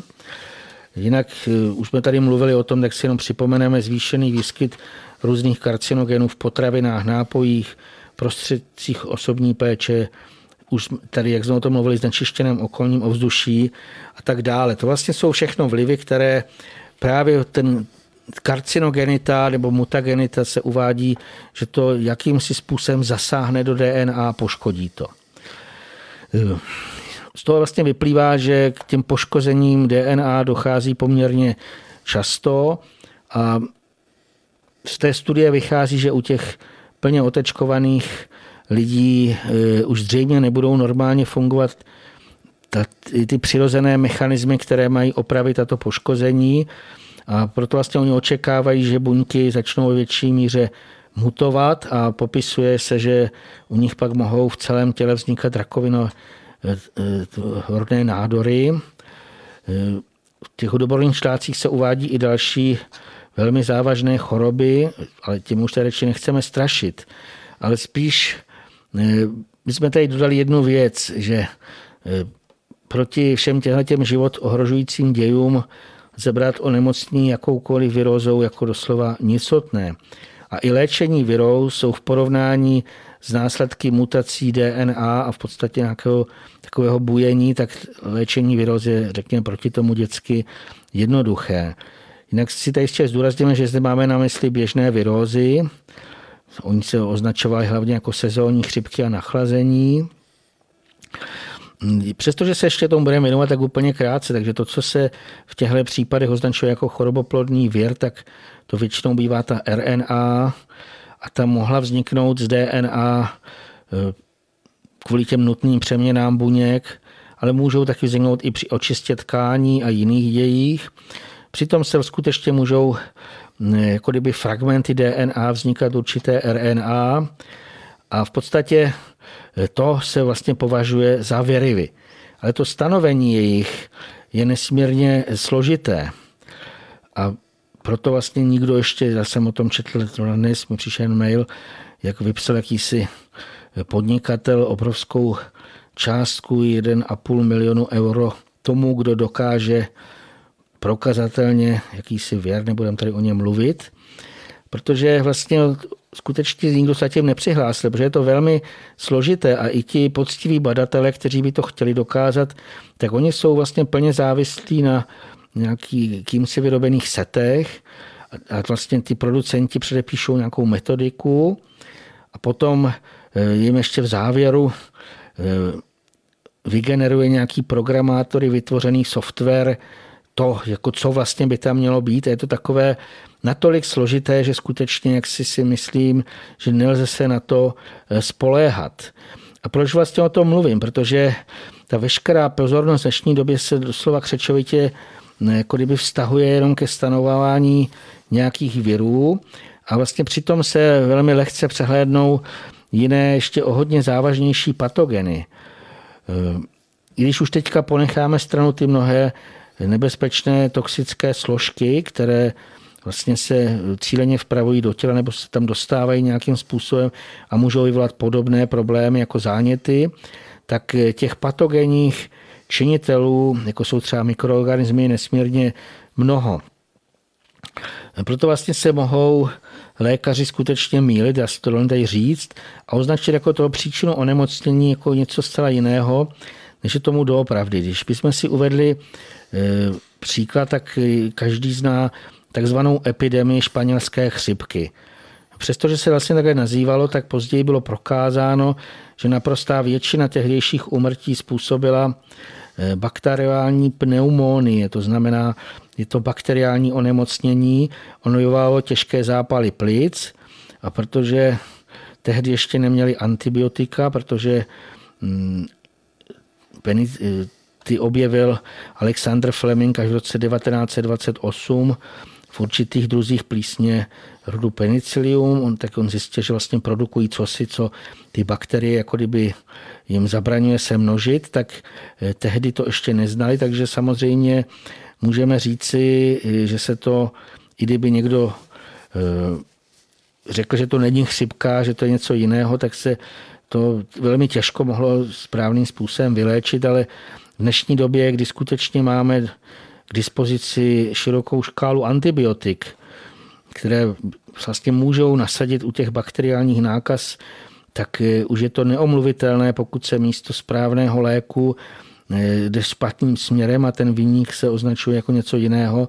A mezi tím, co se takto vlastně dohadují ti vědečtí eh, vědci a lékaři, tak ten pacient zemře. To znamená, z toho dalšího dění, tak my bychom vlastně měli pochopit, eh, že různé onemocnění může způsobit i doslova neznámá bakteriální nákaza. Už jsme tady v minulých případech mluvili o tom, eh, že sem přicházejí bytostní pastevci, který přitahují nové druhy mikroorganismů, zřejmě ještě o tom další, zase v dalších pořadech o tom si víc povíme, ale prostě děje se toho mnoho, Znovu bych se ještě vrátil v počátku, jak jsem mluvil i o té kometě Leonardy blízko zase. Určitě to bude mít i nějaký vliv na nás. To znamená, e, vlastně je e, smutné, že současná oficiální medicína moc nechce připustit, že vlastně by mohly být takovéhle neznámé bakteriální nákazy a proto asi se bude i při objevení dalších smrtelných chorob tvrdit, že jde o jakýsi nový věr. Hmm, to je to vlastně z toho důvodu, že materialisticky orientovaní vědci eh, nechtějí a vlastně nemohou uznat, že na nás třeba můžou účinně působit eh, mimo jiné i neviditelné druhy záření, ať už teda ty, které přichází z okolního vesmíru, nebo vychází s lidmi tak eh, teďka vychvalovaných vysílačů rozličných intenzivních signálů. A když jsem měl do Prahy, tak jsem viděl billboardy, jak se chlubí, jak silný ten, a, ten, a ten operátor, jak silný signál teď bude mít v Praze a tak dále, tak to se vlastně eh, nějakým způsobem přehlíží a taky se oficiálně doslova zatahu, nebo ne zatajuje, ale dělá se, že tam nejsou jaké jsou právě, eh, že nejsou ve vzduchu takové škodliviny, jak jsme si popisovali ve vodě, v potravinách a dalších prostředcích. To znamená, to se dělá, že to není a vlastně proto zřejmě lidé budou více a více eh, nemocní. Jinak samozřejmě eh, ty nejhorší dopady mají právě i ty injekční látky, které se eh, dodávají do krevního oběhu, tím vlastně, jak jsem říkal, to jsou ty největší výkyvy. A pokud tomhle těm všem škodlivým faktorům přidáme ještě často i notně vychýlenou psychiku, tak už si můžeme představit, jak lehce může dojít ke stavům naprostého rozkladu lidského metabolismu a vlastně z toho zřejmě často je i kolaps organismu. Kdyby byl člověk jenom ten mechanický stroj, jak to prezentují materialisté, tak by asi nezbylo nic jiného, než ho v důsledku těch neopravitelných poruch odvést někam na vrakoviště, samozřejmě v úvozovkách. A to, co je zajímavé, že přeze všechny tyhle ty různé útoky a ataky Většina z lidí ještě v současnosti nějak přežívá. Samozřejmě můžou občas i vážně onemocnit, ale pak se z toho doslova vybabrají. Nedávno mi vyprávěla jedna starší lékařka, někdo ji přesvědčil, aby se nechala otečkovat, jak nesmírně závažné a život ohrožující zdravotní problémy se u ní pak projevily. Ona mluvila o celkovém kolapsu několik dní, nesmírných bolestí na různých částí tělí, těla a vlastně pak mi popisovala, že jí doslova ščernala kůže na spodní části hrudníku. No, ona vlastně to přežila, protože skutečně jde o celkem silnou osobnost a tady bych zdůraznil jednu věc, v takovýchto kritických situacích se většinou skutečně projeví právě v prvé řadě ta síla ducha. Kromě toho, my už jsme tady o tom mluvili, ještě si o tom řekneme více, že nám skutečně můžou pomáhat různí bytostí, od těch velkých až po ty nejmenší. To znamená, i v tom těle, to se týká jak očisty, nebo nějakých těch eh, boj proti takzvaným infekcím a tak dále, tak je velmi zajímavé a my vlastně vůbec ani nevíme, co se v té naší eh, krvi a v těle odehrává. Třeba dlouhou dobu se tvrdilo, že krev je sterilní, pak se to zjistilo, že to je naprostý omyl, že v našem těle je neuvěřitelné množství právě různých mikroorganismů, ale i mechanismů, které jsou zcela neviditelné a které patří k tomu bytostnému světu a oni můžou tak velmi, velmi pomáhat, pokud samozřejmě si to musíme zasloužit nebo musí to být jaksi chtěné. Eh, tyhle ty vlivy eh, materialistický systém vlastně neuznává ani nebere v úvahu a proto se vlastně diví. Eh, a myslím si, že vlastně z toho vyplývá i ta nervozita toho systému, která chce najednou urychlit ten děj a potom dělá veliké chyby, protože oni očekávali mnohem větší, jaksi, že mnohem více lidí umře a oni vlastně najednou mnozí přežívají. Potom také třeba takové ty let, kdy až zázračný vyléčení, ty jsou nerozlousknutelným oříškem pro současnou vědu. Tam je to celkem logické, protože ona nezná skutečnou podstatu věcí ani ty děje, které se týkají jak toho našeho vnitřního původu, ale i příčin jevů, probíhající v nás i kolem nás. To znamená, pokud neuznají, že nade vším hmotným i nad tím pozemským děním jsou bytostné a duchovné síly i formy, tak vlastně e, nemůže člověk ani uznat, e, že při těch zázračných vylečení můžou působit běžně neviditelné bytosti. My už jsme tady o tom mluvili, ještě si připomeneme, e, že třeba k ním patří znešená služebnice Valhaly Herfeliné a její pomocnice a pomocníci. Je to celý řetězec, zřejmě to ještě i pan Souda doplní, ale já bych tady ještě zase zopakoval, že vlastně ještě nám můžou přicházet ty silnější pomocné síly, to znamená, eh, můžu se nazvat i duchovní, ještě z těch nesmírně vysokých úrovní, dokonce až ze samotného grálu. Kdo by, kdyby jsme jako lidé viděli, jak nádherné proudy vlastně a pomocné síly k nám přicházejí v této době, co vlastně se za tou oponou děje, tak já myslím, že my jsme přestali mít i ty obavy, kteří mnozí mají.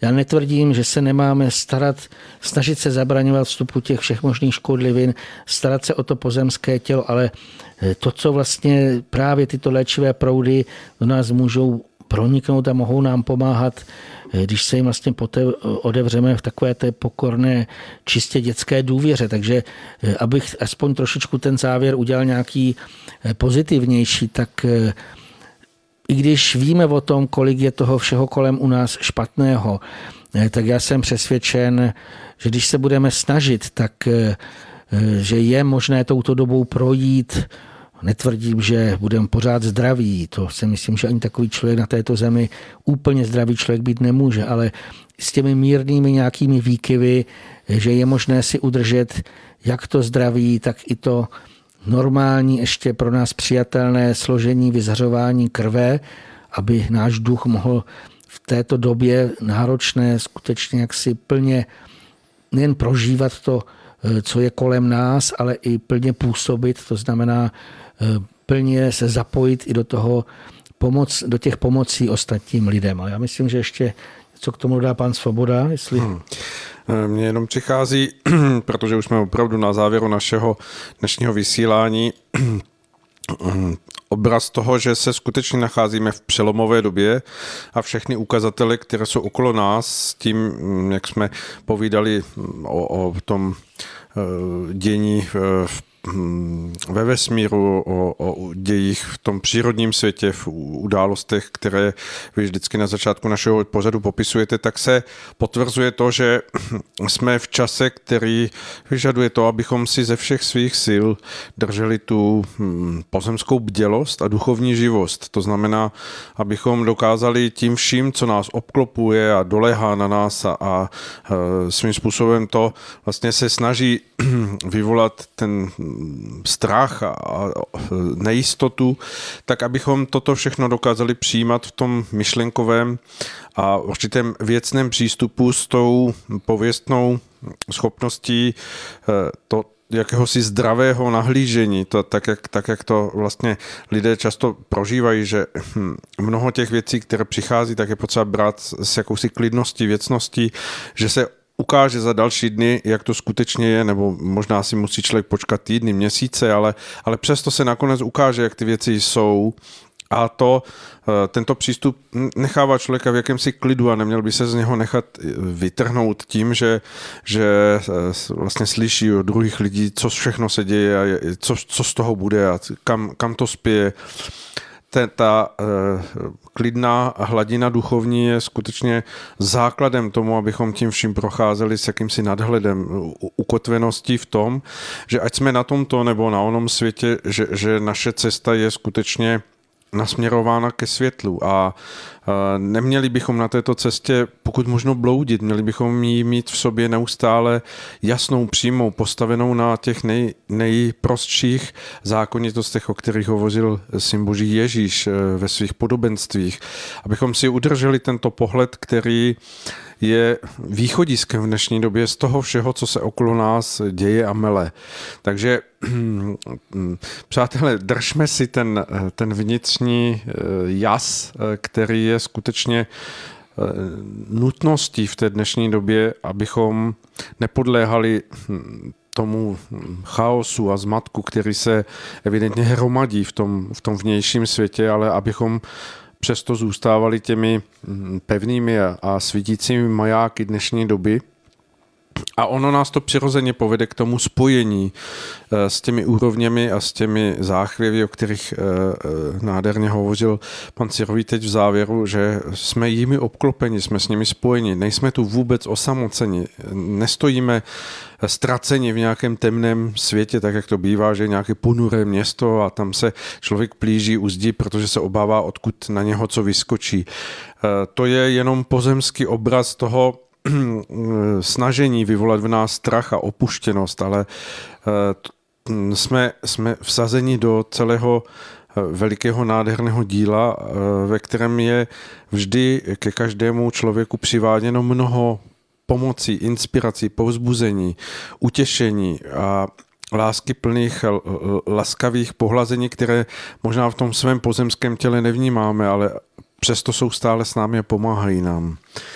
Tak, ještě jenom dole k tomu jednu věc, jak jste tady říkal, že žijeme v té přelomové době, je to tak a to vlastně by nás mělo ale i jako doslova podnítit k tomu, aby jsme se mnohem více snažili co nejrychleji pochopit duchovní zákonitosti, toho, jak bytostné v našem světě, v našem těle, jak působí jak je vše vlastně propojené, takové to vědění o souvislostech, co vším souvisí a v tu chvilečku automaticky odpadne to vědění, jako kdyby, jako když světlo rozsvítíte v té tmě, tak ono ty strachy zažene.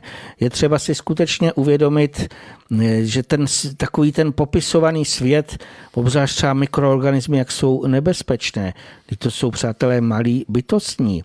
My se s nimi budeme eh, seznamovat v příštích pořadech, nechci říkat, že jsme si je ochočili, to asi nepůjde, ale aby jsme vlastně pochopili, že jsou to svým způsobem, můžeme říct si, naši přátelé, kteří tady mají nějaký úkol a pouze na nás chtějí, aby jsme se vřadili do těch harmonických záchvěvů. A pokud to pochopíme jak a budeme to skutečně denodenně nebo řekněme každou chvilku o to usilovat, eh, tak je jasné, že i to, co právě může připadat lidem, těm neznalým jako něco nesmírně nebezpečného, když se řekne vir, tak většina lidí z toho má husinu. A přitom my si o něm možná budeme už příště povídat, tak je to nějaká úplně malinkatá částečka, která není vůbec tak nebezpečná, jak se tvrdí. V podstatě všechno je to nějaké přirozené dění, které pokud my nebudeme dělat ty chyby a budeme skutečně se snažit, tak je jasné, že posléze ani už to nebudeme nazývat jako zákonitosti, ale my poznáme nějaké své schopnosti, možnosti, jaké máme a pokud je budeme uskutečňovat, tak svým způsobem zase se k tomu vrátím, vracím, lze projít i tím děním, které samozřejmě nemůžeme tvrdit, že bude jednoduché, ale rozhodně je zvládnutelné.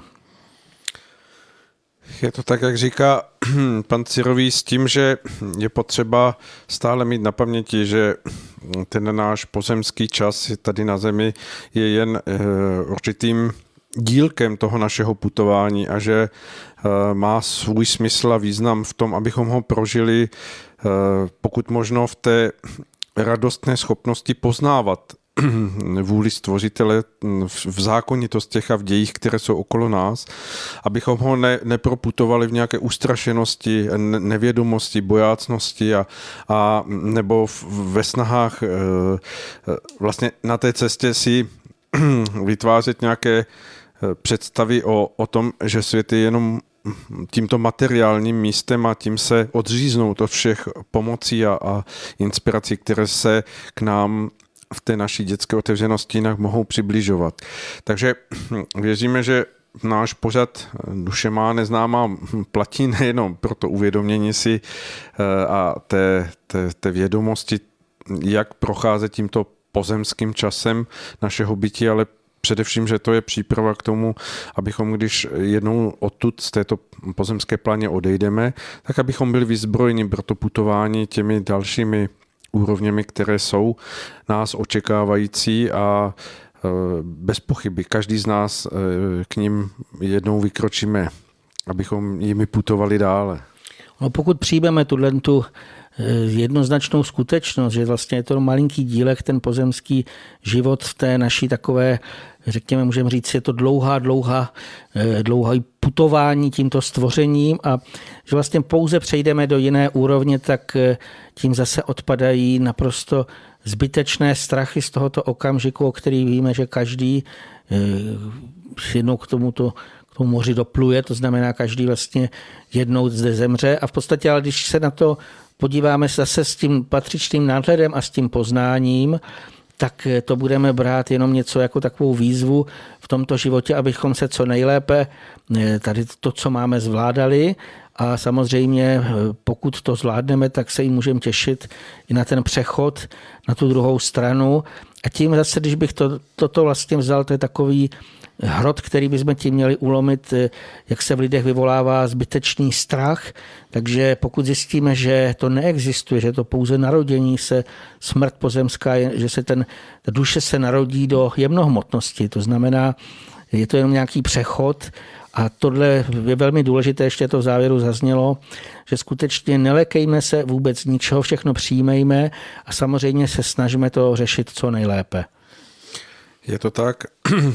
Držme se toho svého vnitřního hlasu svědomí, abychom vším procházeli čistě, spravedlivě, s tím, aby za námi nezůstávala jiná stopa naší osudové niti nebo karmy, jak to mnozí nazývají, než ta, která je zázivě jasná, čistá a vede nás dále to je asi pro dnešek vše. Eh, loučíme se s vámi. Eh, pan Cirovi se naklání k, mikro, k mikrofonu, tak ještě on jen, se chce rozloučit. Jen bych chtěl popřát všem, aby skutečně v sobě udrželi to světlo, eh, důvěru, aby jednoznačně i to, co je vlastně před námi, aby jsme procházeli s tím správným nastavením a přál bych všem vlastně dostatek sil pro toto období a doufám, že se zase příště ještě uslyšíme. Naslyšenou.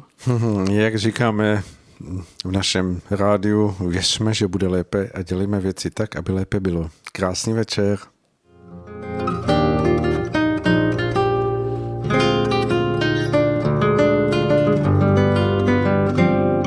Zas vidím v novinách stránky plné klamných fráz, zastlačia hnusné lži, tajne do podvedomia más.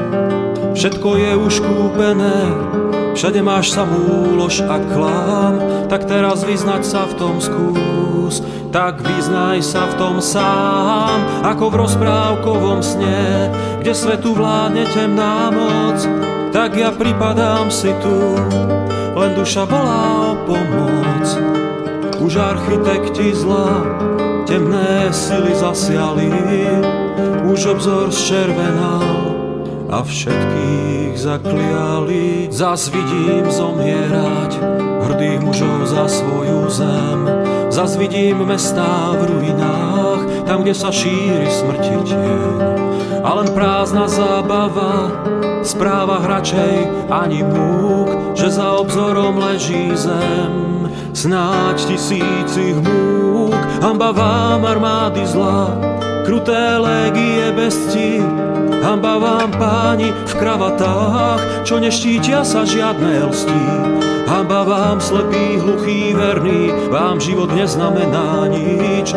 Však už krv je preliatá pre váš odporných tíč. Už preliali ste krv nevinných obetí.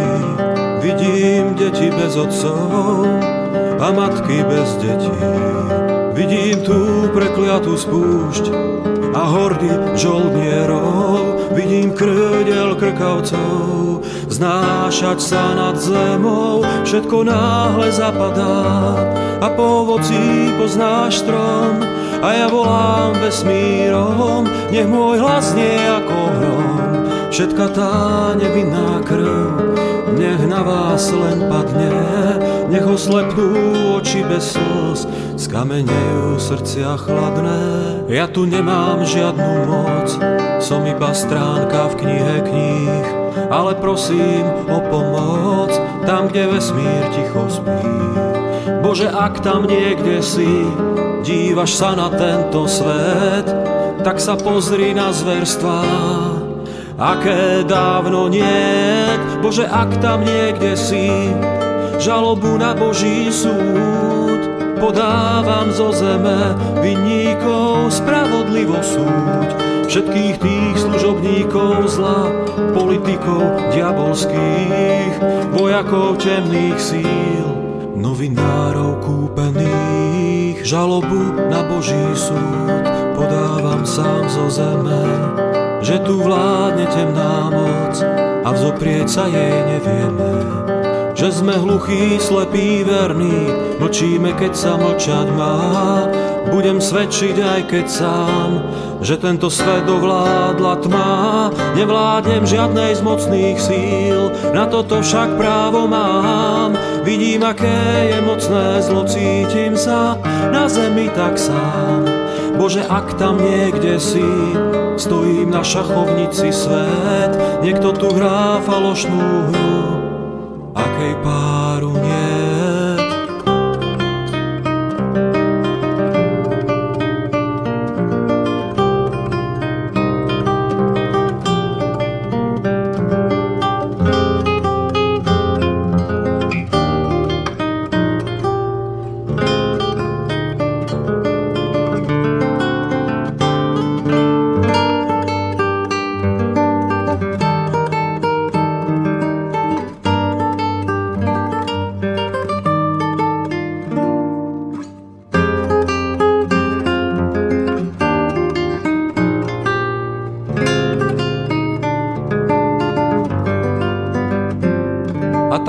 Čakal na zemi, hádam celú väčnosť sám.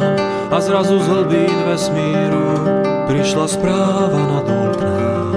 Niekto vypočul môj hlas, už vidím krídla anielov, strhol sa boj urputný, sféra nad zemou. Kto máš uši, počúvaj, čo teraz povedať ti chcem, že je nekonečný boj o teba na planéte Zem. Vždy je pomoc na blízku, ak sa pýtať správne vieš, ak máš v srdci čiernu tmu, nikam pre ňou neujdeš. Tak dávaj správne otázky, pýtaj sa, čo bolo prv. Komu sú vojny prospešné, kto má rád preliatú krv. Všetko je teraz priezračné, odhalíš každú lož a klám, keď kladieš správne otázky, tak vyznáš sa v tom sám. Veľký súd už začína a žalobcov je celý svet. Je nespočetne obetí a žiadnych advokátov niet. Beda vám žoldieri, politici zákerní, žaloba je podaná Boží hnev je nesmierný,